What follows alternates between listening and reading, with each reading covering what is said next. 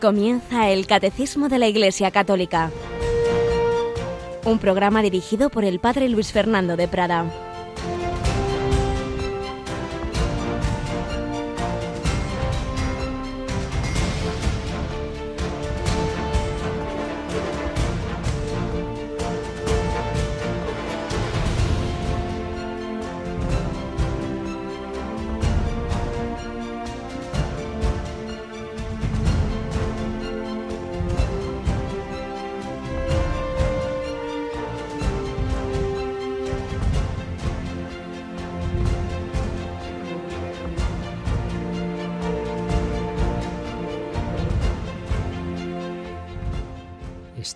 Crux dum volvitur orbis. ¿Qué está diciendo el padre Luis Fernando?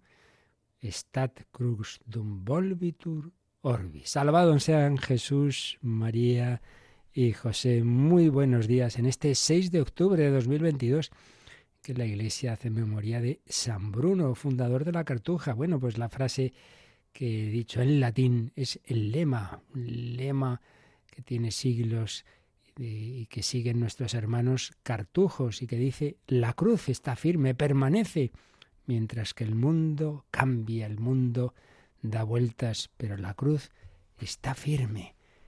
Y recordamos también la primera lectura de hoy de San Pablo los Gálatas, les decía, ¿quién os ha fascinado a vosotros, insensatos Gálatas, a cuyos ojos se presentó a Cristo crucificado?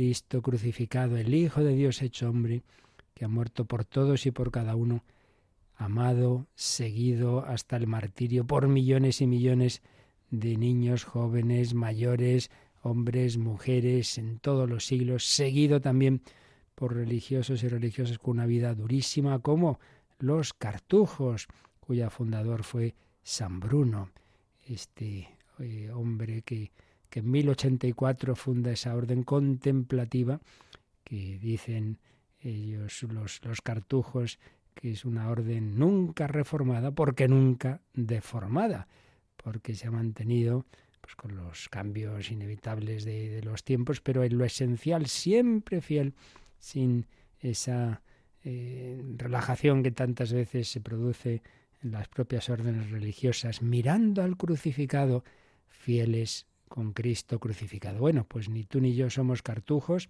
una vocación muy especial, tienen muy poquitas personas, pero sí que estamos llamados a mirar a Jesús crucificado y a no asustarnos. El mundo cambia, da vueltas, parece que se ha vuelto loco y sí, sí, bueno, no te preocupes. Los tiempos pasan y tantas cosas que parecen, oh, la última novedad, pues nada de nuevo bajo el sol y, y tantos que que se ríen del Señor, que atacan a la Iglesia. Bueno, todo eso pasa, como han pasado todos los imperios perseguidores de la Iglesia, como han pasado tantos déspotas, todo eso pasa y sigue en pie la cruz, sigue en pie la cruz. Stat crux dum volvitur orbis, la cruz permanece mientras el mundo da vueltas. Miremos a Jesús y sabemos que ahí tenemos la certeza de lo que nunca nos va a fallar, de lo que no va a cambiar, de ese amor crucificado y resucitado, porque Jesús nos espera en el más allá, nos espera en el cielo, pero para eso hay que caminar de su mano. Si con Él sufrimos, reinaremos con Él. Si con Él morimos, viviremos con Él. Y con Él queremos vivir este día que Dios nos concede, el único 6 de octubre de 2022 que vamos a vivir. Nunca más se va a repetir. Es un don que hay que aprovechar. Nunca más lo tendremos y lo vamos a aprovechar muy bien, porque desde esta horita en que vamos a estar aprendiendo la doctrina de la Iglesia hasta la última hora del día en que vamos a estar en hora santa. Rocío, buenos días. Hola, muy buenos días, padre, y buenos días a todos. Pues día intenso, hay que coger fuerzas, ¿verdad? Pues sí, pues sí, porque empezamos con el catecismo, seguimos con una programación excelente y vamos a terminar la jornada ante el Santísimo. No hay mejor día. Ante el Santísimo, 11 de la noche hora peninsular, 10 en Canarias. Pues sí, en directo, con imágenes, si no nos falla la técnica, que eso también a veces falla, la cruz no, pero la técnica a veces falla, pero bueno, eso es lo de menos. Lo principal es que estaremos en oración, no os invitamos a venir a, nuestro local porque es una capilla muy pequeñita, pero sí a que os unáis en, oración con las ondas y el que quiera y pueda, ya digo, si todo va bien, también a través de, de, nuestra, de nuestra web, radiomaria.es, en YouTube y, Facebook podrá seguirse esa hora santa. Recordad que ya anoche se cerró la hojita, tenemos digo, las hojitas, que son muchas, una voluntaria recolecta las peticiones que han ido llegando los días anteriores, las pondremos al pie del altar. Hoy, por favor, no tosiguéis el teléfono con ese motivo porque ya está cerrada esa hoja, pero siempre te digo lo mismo, que, el Señor sabe vuestras intenciones, aunque no estén puestas en esa hoja. Y también mañana y pasado programación especial, Rocío. Y una novena también que comenzamos. Bueno, de todo, de todo, si es que el día de hoy bueno, pues esta noche, después de las oraciones de completas y buenas noches, Señor, antes de la hora santa, tenemos el, primer día de la novena a Santa Teresa de Jesús. Santa Teresa, madre mía, qué gran santa, 15 de octubre. Sigue, sigue. Seguimos porque mañana viernes a las 4 de la tarde, hora peninsular, las 3 para los oyentes que se conecten desde Canarias, nos vamos a ir ni más ni menos que a Pompeya, porque la familia mundial de Radio María nos convoca a unirnos en el rezo del Santo Rosario a esta hora está dentro de la campaña de oración em, eh, tu, pueblo en camino, ¿no? Sí. Se llama así. Sí, sí. y el sábado a la misma hora, 4 de la tarde hora peninsular, las 3 en Canarias, vamos a presentarles por fin la temporada 2022-2023 de Radio María. Yo diría que se, te ha ido, que se te ha ido la hora. Es a las 5 de la tarde. Ah, sí, se me ha ido la hora. es verdad. Lo tengo mal Todavía, a estas horas estamos un poco traspuestos todavía. Bueno, pues son las 5 hora peninsular, las 4 en Canarias, presentación de la nueva temporada que ya comenzó el 1 de octubre, pero que bueno, vamos a presentar oficialmente el sábado.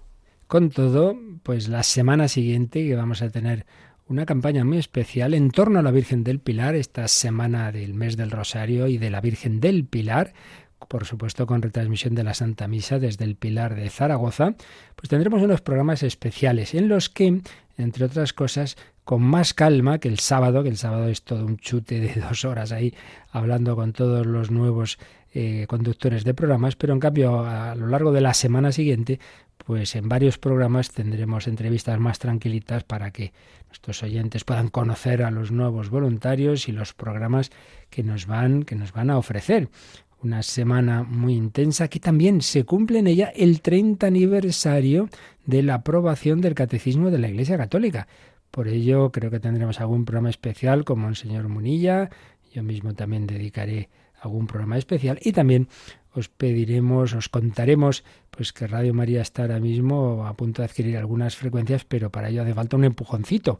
Así que os pediremos más oraciones y, quien, pueda, aunque sea el donativo mínimo, que sabemos muy bien la situación tan difícil que hay, pero que ya desde octubre hasta Navidad, pues vayamos haciendo nuestro ahorrito para para Radio María y el que pueda hacer ahora una pequeña o gran, según sus posibilidades, aportación, pues también lo, recordaremos. Pero bueno, ahora lo importante es que en este mes de octubre, con el Señor, con la Virgen, esta noche la adoración, con la intercesión de santos grandísimos que celebramos en este mes. Comenzaba con Santa Teresita del Niño Jesús, teníamos a San Francisco de Asís, hoy a San Bruno, empezamos a preparar con la novena la fiesta de Santa Teresa, con todos ellos, a seguir a Cristo, a mirar al crucificado resucitado el mundo da vueltas, el mundo cambia, pero lo que no cambia es el amor del Señor, el amor del crucificado, ese crucificado resucitado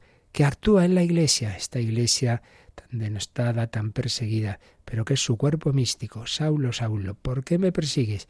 Esa iglesia donde el buen samaritano nos toca con su gracia, nos da el Espíritu Santo a través de los sacramentos de una manera muy especial.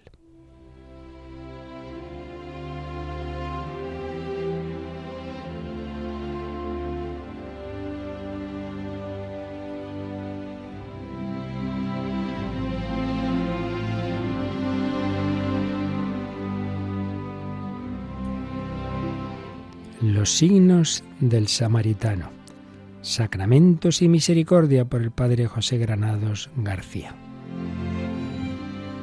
Bueno, pues habíamos escuchado este relato, como imaginaba el padre José Granados, el final de esa conversación entre el diácono Felipe, el funcionario etíope, el eunuco de Candaces y este personaje, bueno, lo anterior está, no es imaginación, está en los Hechos de los Apóstoles, pero sí que añade en su relato el padre Granados a este personaje Jesé, el que había sido apaleado, el que había sido recogido por el buen samaritano y que ahora busca al buen samaritano, busca a Jesús para que le sane ya no el cuerpo, sino el alma, el corazón. Y es cuando oye pues cómo ese Jesús que murió crucificado está resucitado y cómo nos invita a unirnos a él a través de los sacramentos y el compañero de viaje, el eunuco, es bautizado. Pero él, este Jesús dice, bueno, yo voy a esperar a unirme con mi familia. Y sigue así el relato. Cerca de Jericó pasa el Jordán. Allí, hacía pocos años, se había formado una gran algarabía. Un profeta hirsuto de nombre Juan predicaba hirsuta penitencia. Qué gran misericordia de Dios, que en Juan Bautista concedía este tiempo, esta ocasión propicia, este aviso antes de su juicio.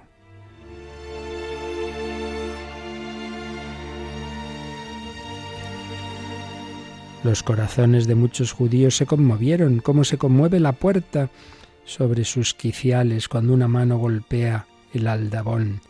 Misericordia.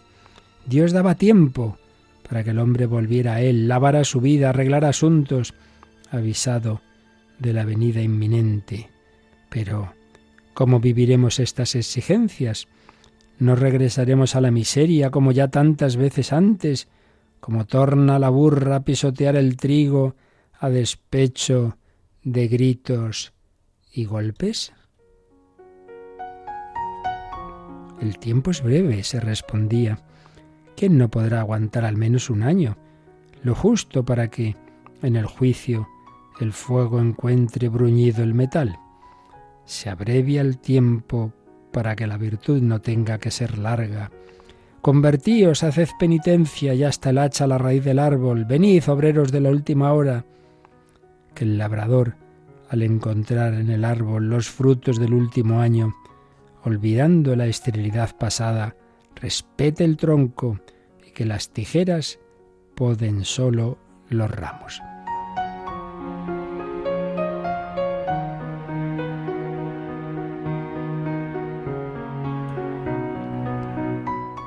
Cerca de Jericó pasa el Jordán, y a aquellas mismas aguas había bajado también Jesús Nazareno, y su discreta presencia en la hilera de pecadores que buscaba la discreta prórroga lo había cambiado todo. El cielo se había abierto, el Espíritu había descendido, una voz le había llamado Hijo. Sorpresa de Dios, el juicio que Juan anunciaba estaba sucediendo ante sus ojos. El tiempo breve había transcurrido y el juicio era Jesús. Él era la sentencia y tomaba la forma de una brisa suave, sin pretensiones de apagar el pábilo, sino de avivar su llama. En aquel Jordán, ante los ojos de los hombres, entró y salió una misericordia viviente, encarnada, en la persona del Nazareno. Ya no hacía falta bautizarse con Juan, sino sumergirse en Jesús.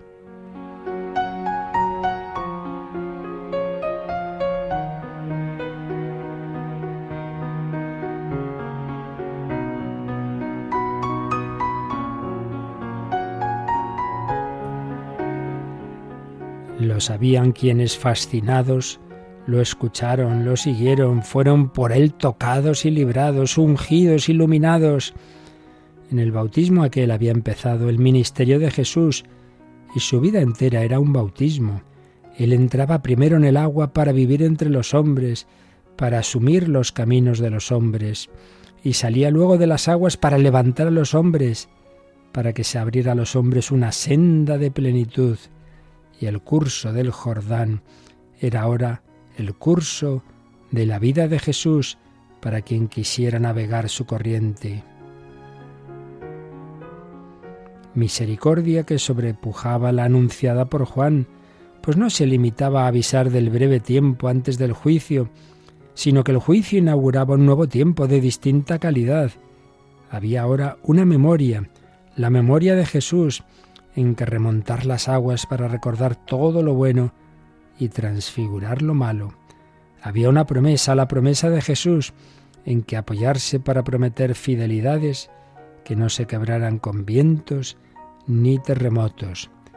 No sólo un tiempo breve para que el aceite durara en las lámparas antes de su venida, sino su misma venida de presencia, compañía y camino, para que emanara siempre aceite del fondo de la orza.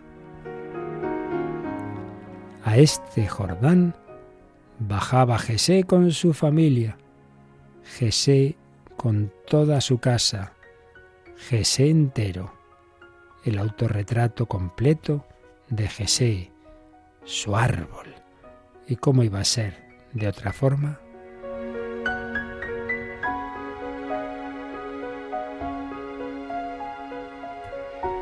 Pues aquí lo dejamos. El relato ya seguiremos este Jesé. El Señor había ido tocando su corazón a través de esas mediaciones del posadero, aquellos diálogos donde había sido curado en aquella posada, el encuentro con la mujer samaritana, con el leproso samaritano y esa conversación en la carroza del funcionario eunuco de Candaces que se había bautizado, se había pedido a Felipe que le bautizara, Felipe que les había evangelizado y había tocado también el corazón de Jesé que quería ser bautizado y esperó a unirse con su familia y ahí lo tenemos pues de queriendo entrar en el Jordán a ser bautizado, pero ya el bautismo de Cristo del que estamos aquí hablando. Seguiremos pues, con esta parábola, no, no, no es que esto fuera así, pero muy bellamente nos mm, señala Padre Granados, pues como ese Jesús es nuestro buen samaritano, que va recorriendo los caminos de esta tierra herida, seca, en la que hay tanto mal, tanto pecado, pero va transformando a todo aquel que abre el corazón, va transformando esos corazones heridos, esos corazones de piedra, en corazones de carne, en corazones como el suyo, corazón de Jesús, haz mi corazón semejante al tuyo.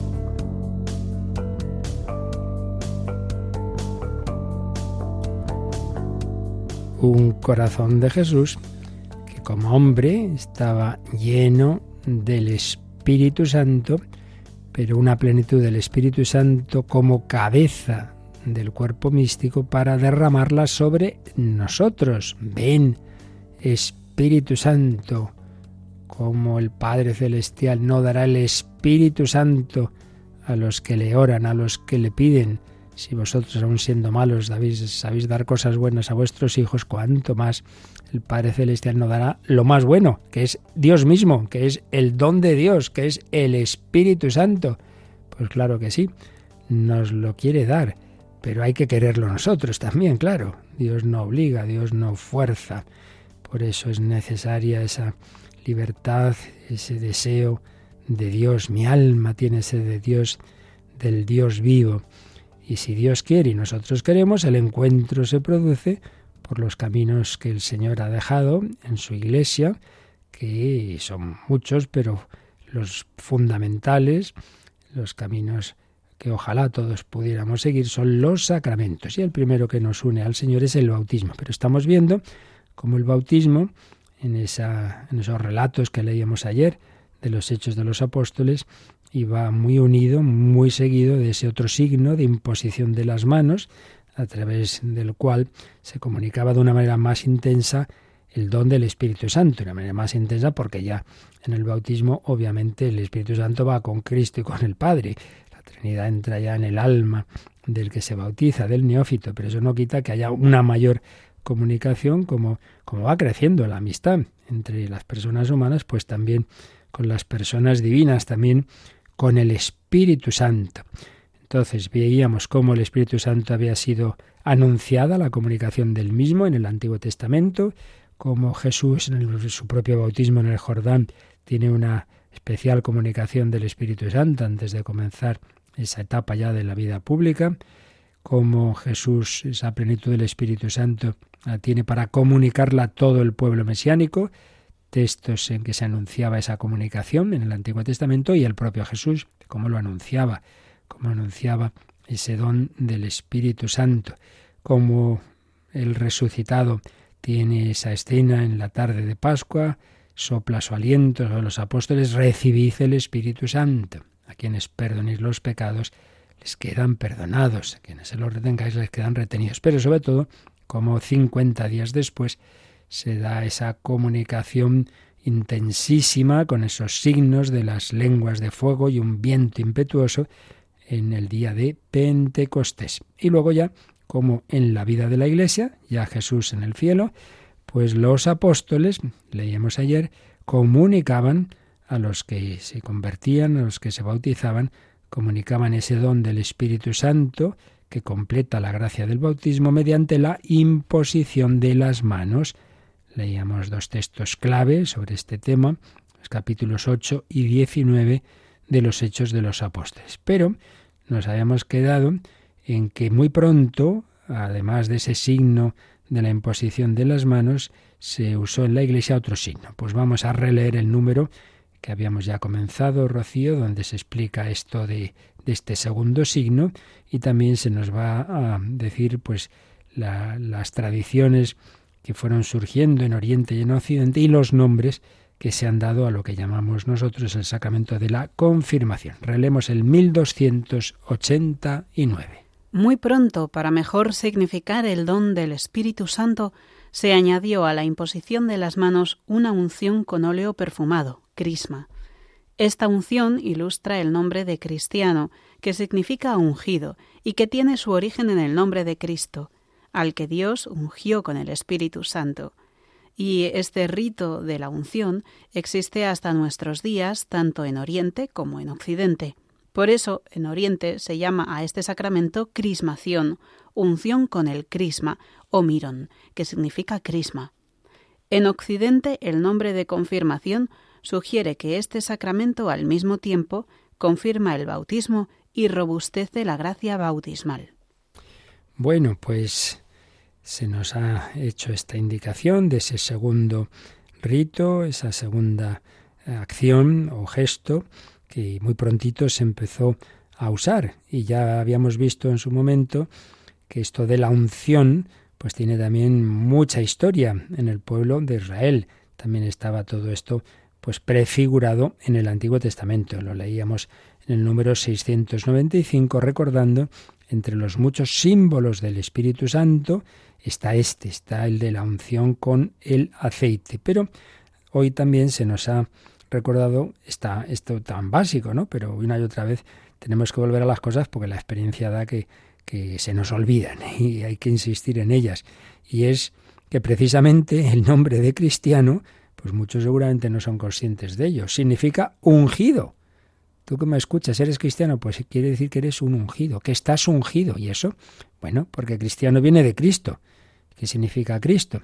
Cristo es la palabra, la traducción griega de la palabra hebrea Mesías, Mesías. ¿Y qué significa Mesías? Ungido. Por tanto, los cristianos somos unos ungidos por el Espíritu Santo porque estamos unidos al ungido con mayúscula que es Jesucristo, que está ungido por el Espíritu Santo.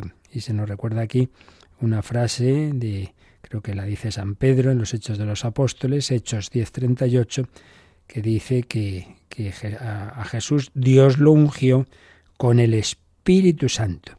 Y como siempre es bueno repasar las cosas, el Catecismo dice, acordaos que hace mucho, en el número 436, que aquí explicamos hace años ya, pues decíamos qué significa el nombre de Cristo. Vamos a decirlo mejor, vamos a leerlo con más detalle de lo que yo he dicho, repasando aquello que vimos hace tiempo en el número 436, cuando estábamos en la parte segunda del credo, hablando del Hijo de Dios, a ver qué nos decía sobre el nombre Cristo. Cristo viene de la traducción griega del término hebreo Mesías, que quiere decir ungido. No pasa a ser nombre propio de Jesús, sino porque Él cumple perfectamente la misión divina que esa palabra significa. En efecto, en Israel eran ungidos en el nombre de Dios los que le eran consagrados para una misión que había recibido de Él. Este era el caso de los reyes, de los sacerdotes y excepcionalmente de los profetas. Este debía ser por excelencia el caso del Mesías que Dios enviaría para instaurar definitivamente su reino. El Mesías debía ser ungido por el Espíritu del Señor, a la vez como rey y sacerdote, pero también como profeta. Jesús cumplió la esperanza mesiánica de Israel en su triple función de sacerdote, profeta y rey. Pues un número interesantísimo y muy importante para nuestra vida cristiana. Nos recuerda esto, que, la palabra Cristo eh, viene de la traducción griega del término hebreo Mesías, que quiere decir ungido. Entonces, en Jesús está el nombre propio, Jesús, como le llamaría pues la Virgen, San José, Jesús, pero ese Jesús luego se dan cuenta de que es el ungido, el Mesías, Jesús Cristo. Y entonces está el nombre propio de persona y luego el nombre de misión. Jesús es el Mesías, es el ungido. ¿Qué pasó? Pues que luego se unieron esas dos palabras y se forma ese maravilloso nombre por el que han vivido, sufrido, gozado y muerto miles de millones de personas, de cristianos en 20 siglos, Jesucristo. Jesús, el Cristo, Jesucristo, Jesucristo.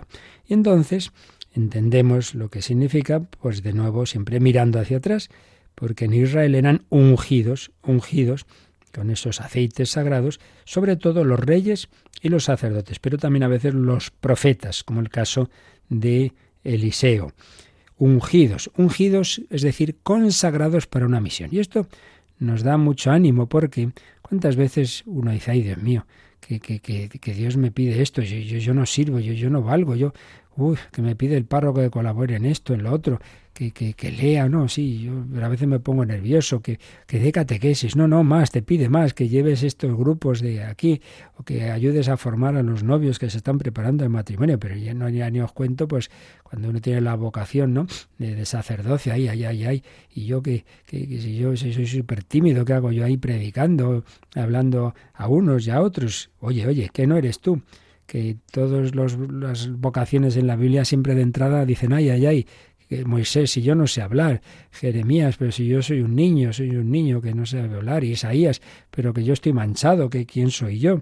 Sí, la misma Virgen María pues asusta, pues ¿cómo será esto? Pues no conozco varón.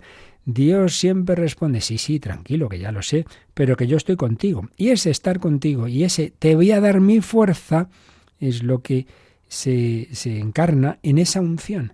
Esa unción es un gesto material, pero lo que quiere decir gesto material a través de ese aceite, a través de esa unción, es que tú recibes interiormente esa fuerza de Dios, esa comunicación del Espíritu Santo, que te iluminará lo que tienes que hacer, lo que tienes que decir. Eso que leíamos también, ¿no? Cuando os detengan, cuando os lleven a dar testimonio, no os preocupéis, que el Espíritu Santo os dirá lo que tenéis que decir, nos dirá y nos dará la fuerza. Claro que sí como, se la dio al profeta Elías, al pobre siempre perseguido, o al profeta Jeremías que le daban más palos que otra cosa. Bueno, pero fueron fieles porque no eran ellos solos, tenían esa fuerza de Dios. Bien, pues nosotros somos ungidos, somos ungidos. Humanamente es tan difícil, es imposible vivir en, a fondo el cristianismo y más en este contexto tan contrario. Sí, pero no soy yo, es Cristo quien vive en mí es Cristo quien vive en mí. Ese lema tan simpático de los cursillistas de cristiandad. Cristo y yo, mayoría absoluta, mayoría absoluta. Ande yo caliente, ríase la gente, ande yo caliente con la fuerza del Espíritu Santo, el fuego del Espíritu Santo, y allá sin que me digan lo que quieran, ¿no? Tú sígueme, que le dijo Jesús a Pedro en esa última aparición que relata el Evangelio de San Juan, ¿no? Allá a la orilla del del Señor, ¿y este qué? ¿Y Juan qué? Y eso es cosa mía. Tú sígueme. La última palabra en el último Evangelio que, que sabemos de Jesús es esto que le dice Jesús a San Pedro. Tú sígueme. Pues tú, querido oyente, sigue a Jesús, no estás solo. Cuentas con esa unción del Espíritu Santo que te dará en cada momento la fuerza, lo que tengas que hacer. No tengas miedo. Ay, Señor, que todo esto me sobrepasa y tú mismo me sobrepasas. Sí, sí, pero fíate del Señor, ungido por Él. Vamos a decírselo con el Salmo 139. Sí, me sobrepasa todo, pero, pero me fío de ti, Señor, cantado por, por jóvenes de, de Jacuna.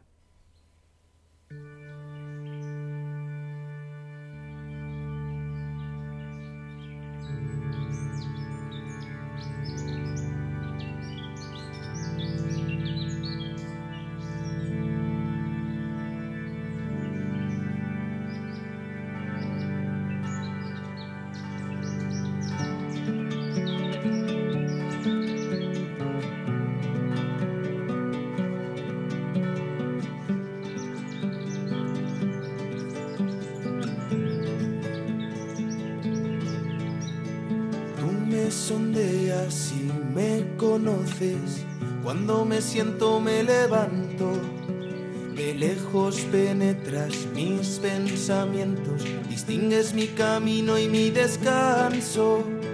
Todas mis sendas te son familiares, conoces mis palabras. Me estrechas, me cures con tu palma, tanto saber me sobrepasa. ¿A dónde?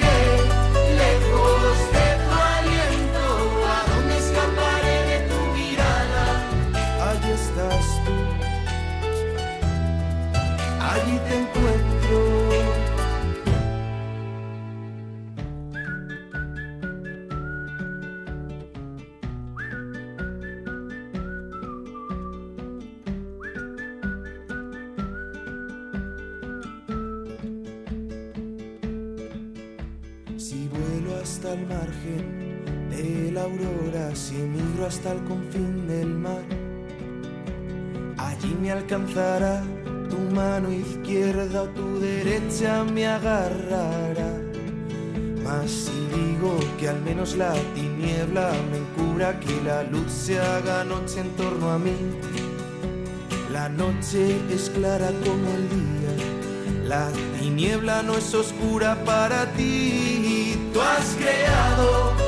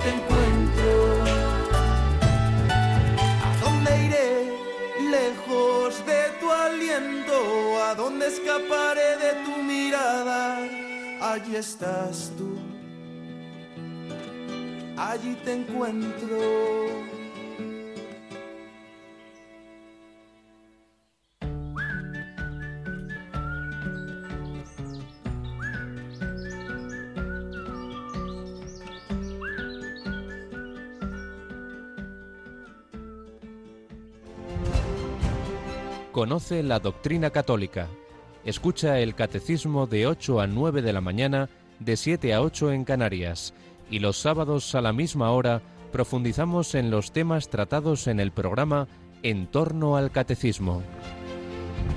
Bueno, pues ya lo sabéis, somos cristianos, es decir, somos ungidos, ungidos en el bautismo por unas primeras unciones y luego después en la confirmación con este santo crisma este santo crisma que se unió a la imposición de manos y que en el rito actual es, un solo gesto realmente. Bueno, es verdad que hay una imposición de manos genérica sobre todos los que se van a confirmar, pero luego el rito esencial es cuando el obispo o su delegado, poniendo la mano encima de la cabeza del que se confirma, lo unge en la frente con el santo crisma.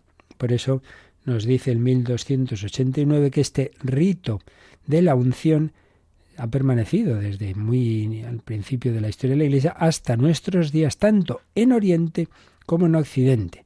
Pero es verdad que sobre todo se le dio más, más, relevancia en Oriente y por eso en Oriente, y aquí viene el tema de los nombres de este sacramento, se le llama crismación, claro, porque se hace la unción con lo que llamamos el crisma, crisma, en griego miron, con Y, M-I-R-O-N, miron, crisma, crismación, unción con el crisma.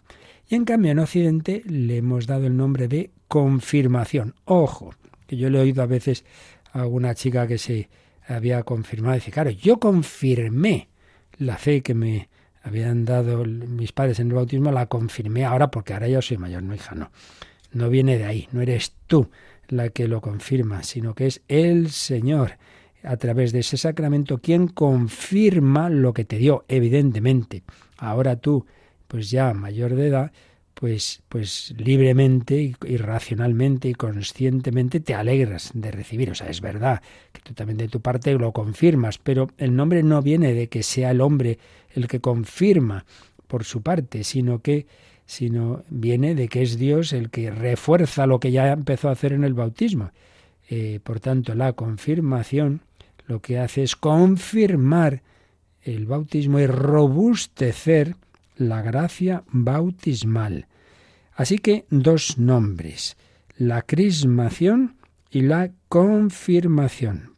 Veíamos cuando hablamos del bautismo que ahí hay bastante más nombres, pero en este segundo sacramento pues tenemos estos dos y los dos pues tienen su significado pues por lo que estamos viendo, ¿no? Eh, de la crismación porque el rito esencial en este momento, tal como lo ha señalado el Papa, lo señaló el Papa Pablo VI, pues es esa unción con el Santo Crisma, pero a que a la vez se está poniendo la mano sobre la cabeza del que se confirma, y entonces crismación, pero por otro lado confirmación, porque este sacramento confirma, Dios confirma lo que ya empezó a hacer en el bautismo. Sobre esto de los nombres vamos a ampliarlo un poquito con quien sabe muchísimo, que ya sabéis que estamos teniendo aquí de manual de referencia, entre otros a, a Monseñor José Rico Pavés. Entonces, bueno, nos cita lo que dice el compendio del catecismo, se llama confirmación porque confirma y refuerza la gracia bautismal, se llama crismación, puesto que un rito esencial de este sacramento es la unción con el santo crisma. Pero luego nos da estos detalles. Los términos confirmar y confirmación se utilizaron por primera vez en un concilio, concilio de Rietz, en el año 439, el siglo V, a propósito de un obispo un tal Armentario, que había sido consagrado ilícitamente, pero se le dejó, bueno, pues que pudiera confirmar neófitos, aunque no lo han hecho, viene usted, le han consagrado sin, sin permiso, pero bueno, ese obispo puede confirmar neófitos.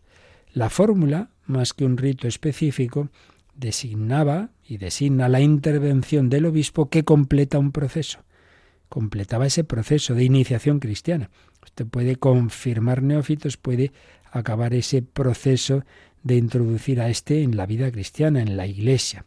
Y luego ese nombre de confirmación, ya bastantes siglos después, sería justificado por el Papa Inocencio III, ya estamos hablando de 1216, cuando en una carta dirigida a Basilio de Trnovo, de Bulgaria, le escribió, por la unción de la frente, se designa la imposición de las manos, que por otro nombre se llama confirmación, porque por ella se da el Espíritu Santo para el crecimiento y la fuerza. Vemos pues que al final esos dos signos, la imposición de manos y la unción con el crisma, se, se unieron en uno.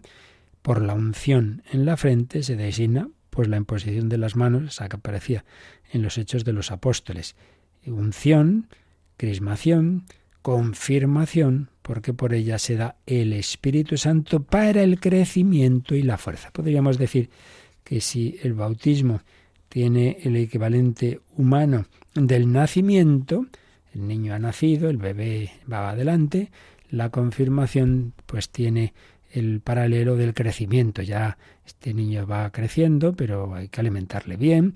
Ya mira, ya, ya hace esto, ya hace lo otro, ya empezó a andar, a hablar, ahora ya, ya va camino, ya está empezando a ser adolescente, pues sí, va aumentando, va fortaleciendo a esa vida cristiana que había empezado en el bautismo. Bien, pues con esto termina este primer, bueno, termina con el añadido que ahora diremos, este primer apartado que nos ha situado en la historia, digamos, de cómo se ha ido desarrollando en la historia de la salvación el sacramento de la confirmación.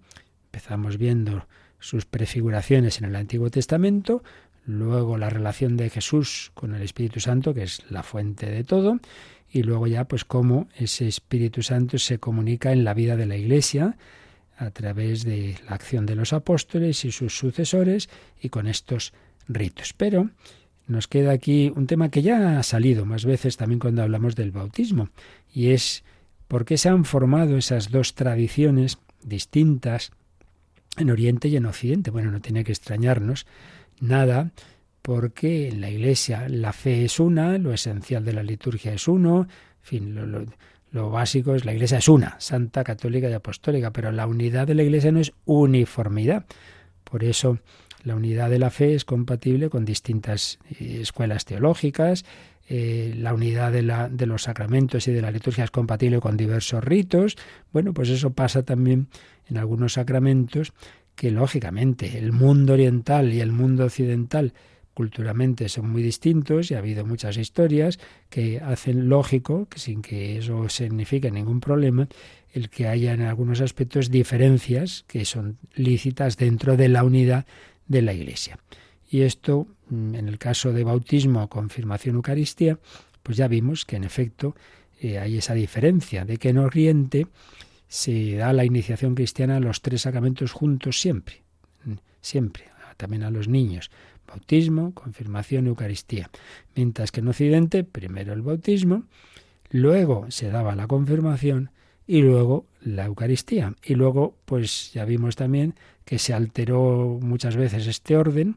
Y primero fue bautismo, luego la primera comunión y luego la confirmación. Esto ya lo explicamos, pero mm, se nos va a volver a, explicar con más detalle en dos numeritos que cierran este primer apartado de la confirmación en la economía de la salvación y, que tienen estos dos numeritos este título. Dos tradiciones, Oriente y Occidente. Con esto acabaremos, creo yo, de entender bien pues la diferencia entre bautismo y confirmación, diferencia y a la vez gran unidad entre ambos sacramentos, y esto que digo de, las diferencias entre Oriente y Occidente. Lo que nos dé tiempo, pues vamos a, a leer el primer número por lo menos de estos dos, que es el 1290. En los primeros siglos la confirmación constituye generalmente una única celebración con el bautismo y forma con este, según la expresión de San Cipriano, un sacramento doble. Entre otras razones, la multiplicación de los bautismos de niños durante todo el tiempo del año y la multiplicación de las parroquias rurales que agrandaron las diócesis ya no permite la presencia del obispo en todas las celebraciones bautismales. En Occidente, por el deseo de reservar al obispo el acto de conferir la plenitud al bautismo, se establece la separación temporal de ambos sacramentos. En Oriente, ha conservado unidos los dos sacramentos, de modo que la confirmación es dada por el presbítero que bautiza. Este, sin embargo, sólo puede hacerlo con el mirón, consagrado por un obispo. Bueno, pues aquí nos explica un poquito la historia de cómo se fueron desarrollando estos dos sacramentos. Se nos dice que al principio, en los primeros siglos, normalmente, pues en todos los lados, tanto Oriente como Occidente, era una única celebración. En la misma celebración se bautizaba y en un segundo momento de esa misma celebración llegaba un rito que era la lo que hoy llamamos la confirmación. Por eso San Cipriano, este obispo mártir de Cartago, hablaba de un sacramento doble, sacramento doble, bautismo y el refuerzo, la, la, la plenitud del bautismo que sería la confirmación. Lo hacían unido. Pero ¿qué pasa? Hombre, pues que al principio los cristianos no eran muchos, eran minoría en medio de ese imperio romano y además solían estar concentrados en ciudades pero cuando se va extendiendo el cristianismo y hay una parroquia en tal pueblo y otra, bueno, una parroquia, una comunidad y otra allí, y luego ya cuando ya es tolerado el cristianismo, ya se hacen las iglesias, las parroquias, etcétera, se empieza a extender. Claro, ¿qué pasaba? que al principio quien hacía todo, bautismo y confirmación, ese, o, o, estaban unidos el, obispo y los presbíteros. Eh, podían en una celebración hacer el bautismo de los que se bautizaban los presbíteros, pero a continuación ahí mismo el obispo los confirmaba. Pero claro, si ya resulta que hay un montón de comunidades, que hay un montón de pueblos, obispo solo hay uno, cada diócesis, normalmente. Pues no sé si entonces había ya obispos auxiliares, me sospecho que no. El caso es que no, hombre, era imposible. Entonces, ¿qué iban a hacer? ¿Esperar a que llegara el obispo para hacer todo? Hombre, no, no, no, hay que bautizar cuanto antes. Y entonces ocurre esta, esta diferencia, ¿no? Que en Occidente, en Occidente se dijo, bueno, pues mira, que los presbíteros bauticen cuanto antes, ya está. Y luego, cuando el obispo pueda, los confirma. Entonces ya por eso se separó en Occidente el momento del bautismo del momento de la confirmación.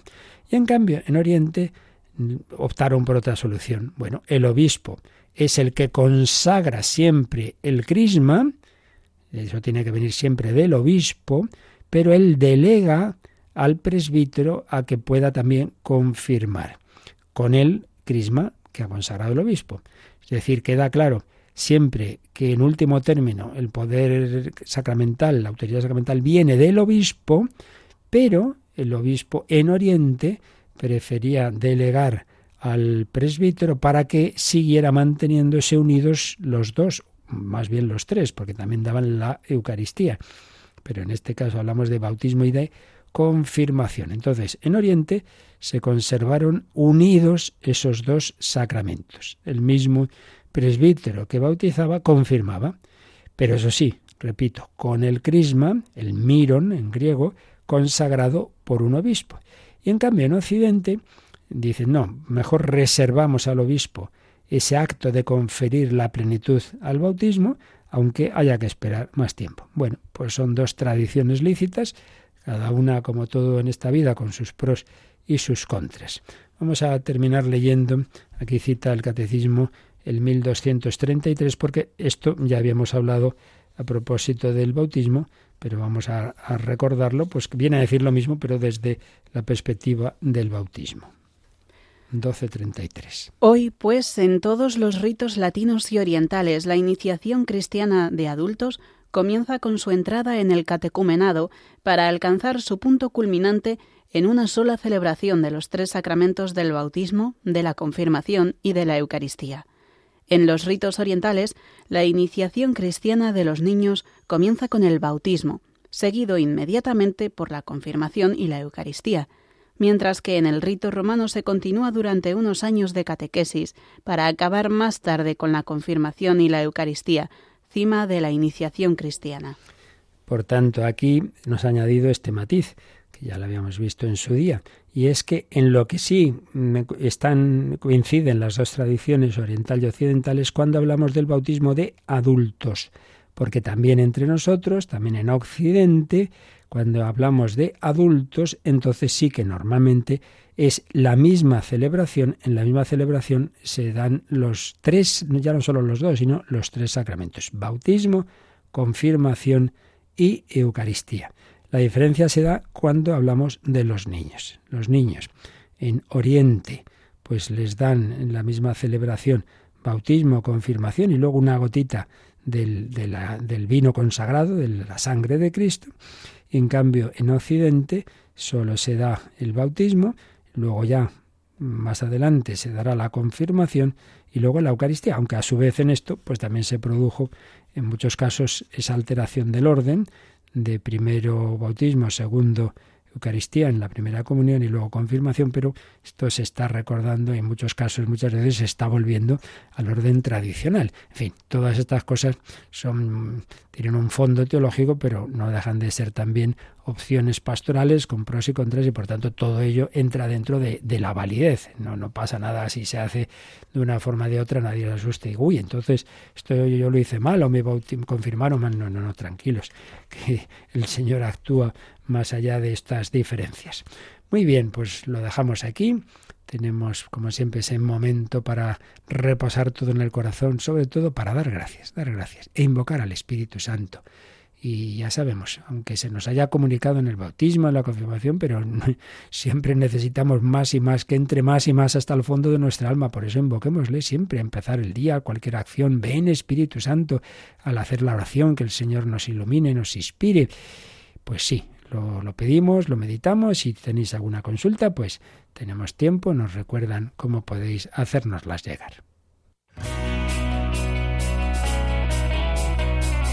Participa en el programa con tus preguntas y dudas.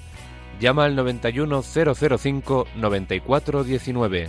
91005 9419. Puedes escribir un mail a catecismo arroba radiomaria.es o escribirnos un mensaje al teléfono de WhatsApp 668 594 383 668 594 383.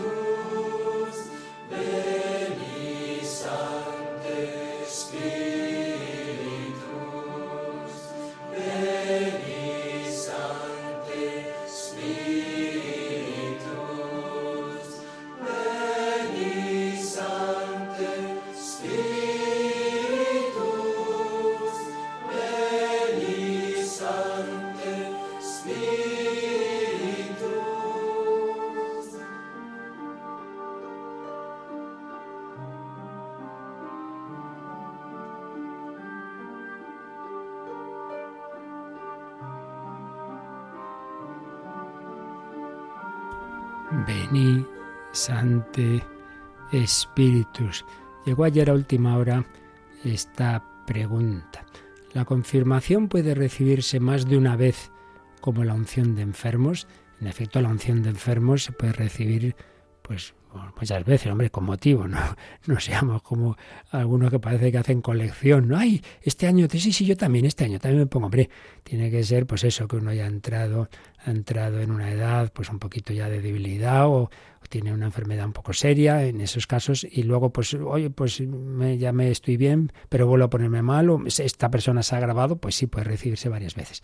Pero la confirmación no. Y realmente con lo que hemos dicho en días anteriores, pues ya estaba la respuesta, pero siempre es bueno preguntarlo, no quedarse con la duda, porque recordad que hemos dicho varias veces que hay tres sacramentos que imprimen carácter de manera que ya están una vez recibidos, pues ya está, no se pueden recibir más veces, que son bautismo, confirmación y orden sacerdotal. Uno no puede rebautizarse. Cuando en los casos en que se hace así es porque el primer bautismo realmente no fue válido. Pero si fue bautizado, no hay más bautismo que uno. Y uno no puede reconfirmarse. Fuiste confirmado, pues ya está. Este, que, ay, yo es que entonces no sabía lo que hacía. La gracia, el, carácter actuó de todas maneras. Y luego, pues el orden sacerdotal, por lo mismo, no puede ordenarse cura tres veces, no, no solo una. De acuerdo. ¿Hay alguna llamada también, Rocío? Sí, tenemos una llamada de José de Tenerife que preguntaba qué significa que los bautizados somos pueblo de reyes, pueblo sacerdotal y profetas. Bueno, pues le animaría a que se oyera unos programas anteriores donde eso lo detallamos.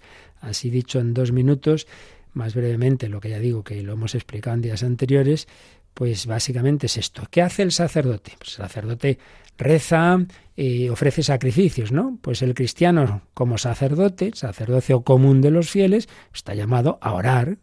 Tú también tienes que rezar en tu casa en todo momento y ofrecer sacrificios. ¿Qué? Coger un corderito y no, el sacrificio es ofrecer la propia vida, mi trabajo, mi lo que hacemos en el ofrecimiento de obras, ¿no?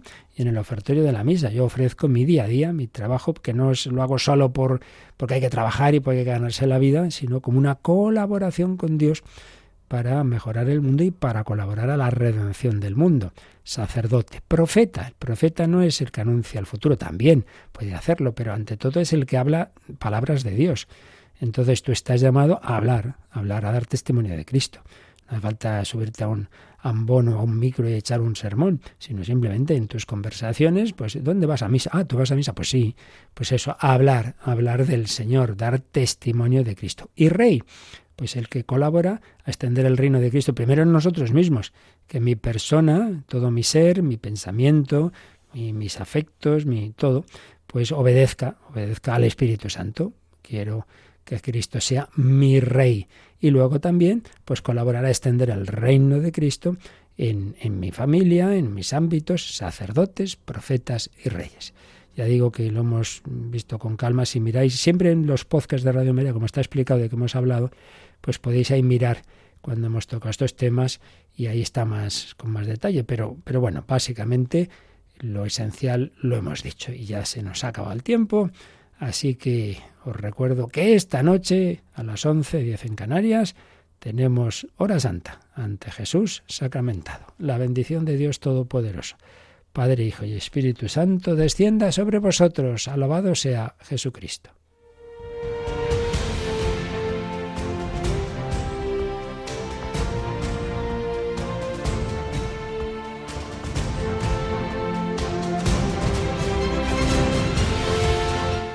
Han escuchado en Radio María el Catecismo de la Iglesia Católica,